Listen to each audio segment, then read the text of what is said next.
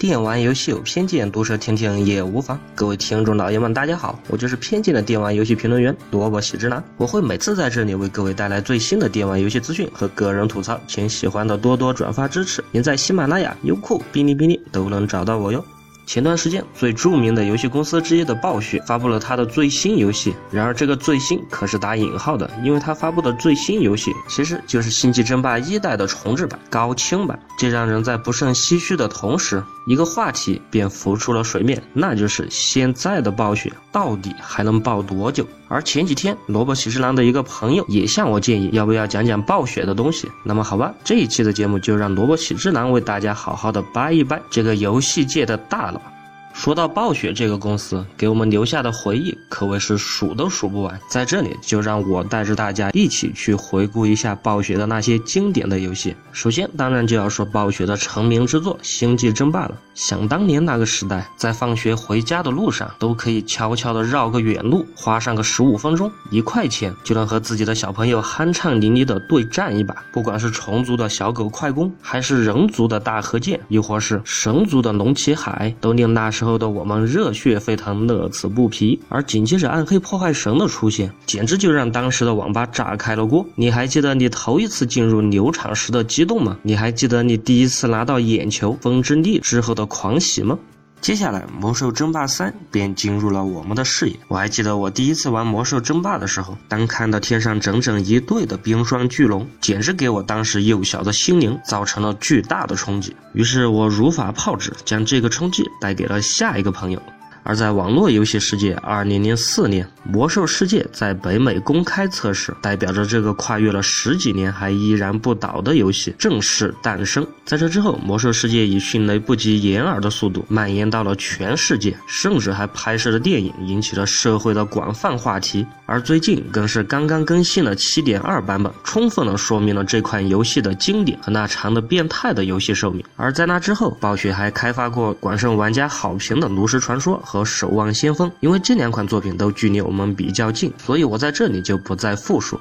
其实讲到暴雪公司，很多人在脑子里的第一个印象就是暴雪出品必属精品。然而你可能不知道的是，这个必属精品的代价究竟有多大？暴雪那种对出自自己的作品近乎苛刻变态的要求，让很多本来可以呈现在玩家面前的游戏而胎死腹中。在这里，我举两个最为典型的，第一个就是泰坦。暴雪投入了那么多的人力和物力去开发泰坦，而最终却因为这款游戏所谓看上去不那么有趣，而不得不宣布放弃，实在是令人唏嘘不已。至于是不是因为看着不有趣，所以放弃了它，也许只有暴雪自己才知道。其实就我觉得，泰坦的陨落其实是暴雪精益求精，不出则已，一出必赢的遮羞布下，对整个游戏界形势的错估，或者说是对游戏行业未来的形势判断错误所造成的结果。毕竟。未来是不确定的，一旦走错一步，就可不是后悔那么简单。而另一款众所周知，而最后却不得不被腰斩了的游戏，就是《星际争霸：幽灵》了。说起这款游戏，它不管是试玩版、CG、系统，什么都有了，而且还反反复复修改完善了 N 次。而最终的游戏完成度之高，可以通过从现在各大媒体的评论中找到蛛丝马迹。而最后的结果，可能再也和玩家无缘相见。小道消息是，在《星际争霸二》的一段剧情中，我们仿佛是看到了《星际争霸：幽灵》的主。主角和剧情，也许这是暴雪对自己的自嘲吧。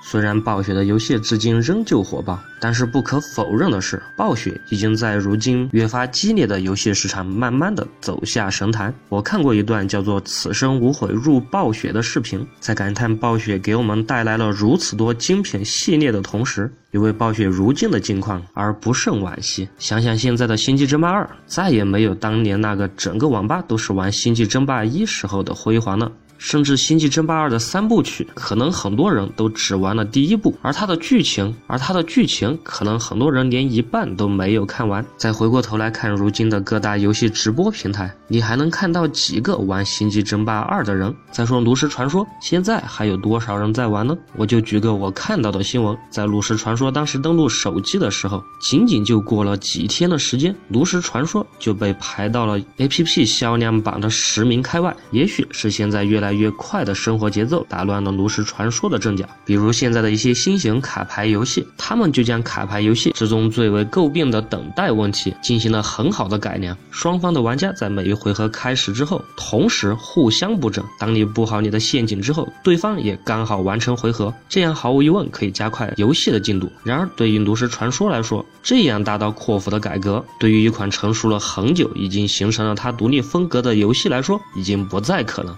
再加上卡牌游戏永远躲不开的问题，那就是随着卡牌的增多，游戏会越来越复杂，于是新人就会越来越少。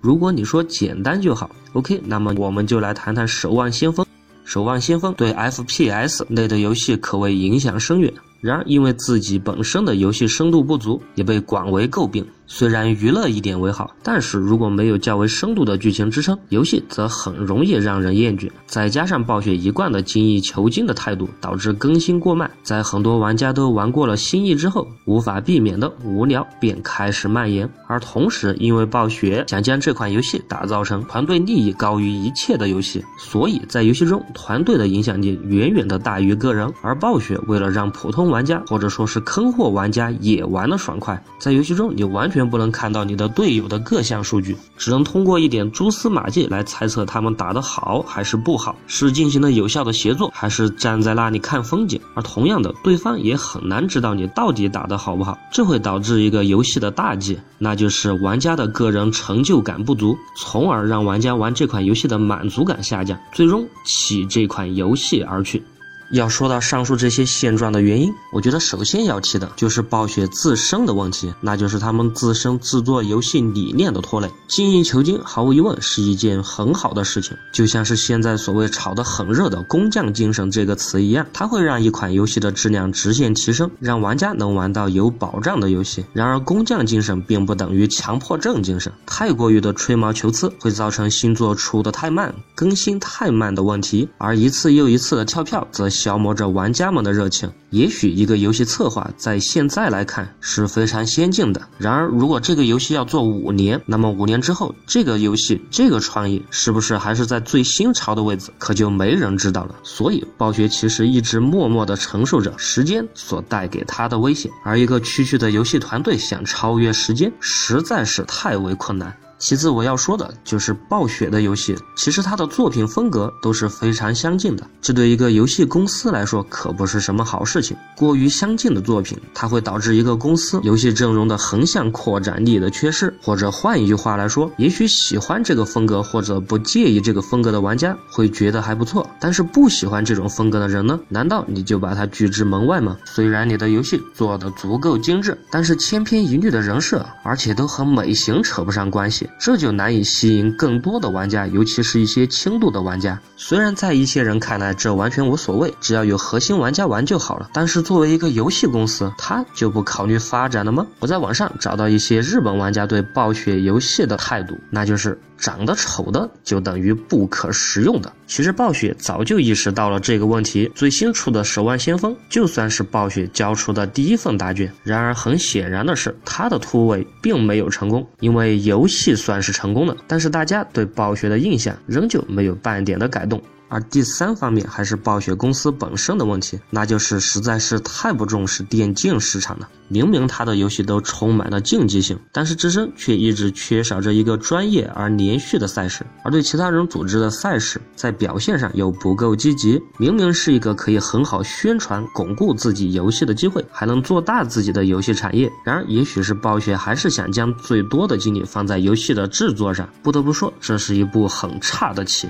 其实上面说了那么多，我们不管暴雪最后如何，他。毕竟，整整影响了一代人，甚至几代人，尤其是八零后的玩家、九零后的玩家，很多人都是玩着暴雪的游戏而一步步过来的。游戏随着我们一起的长大，而暴雪这个名字，注定的在很多玩家的心里，这辈子都不可能忘记。而我们也不会希望看到这样一个优秀的游戏制作公司就这样没落下去。它就像是一个和我们从小玩到大的玩伴，如果有一天我们突然失去了它，你能够想象吗？就让我们饱含着谨慎的期待。也许现在他只是在酝酿一个最新的大招，而这个公司也将永远的长青下去。我们仍旧相信，暴雪不会亏待每一个爱着自己游戏的玩家。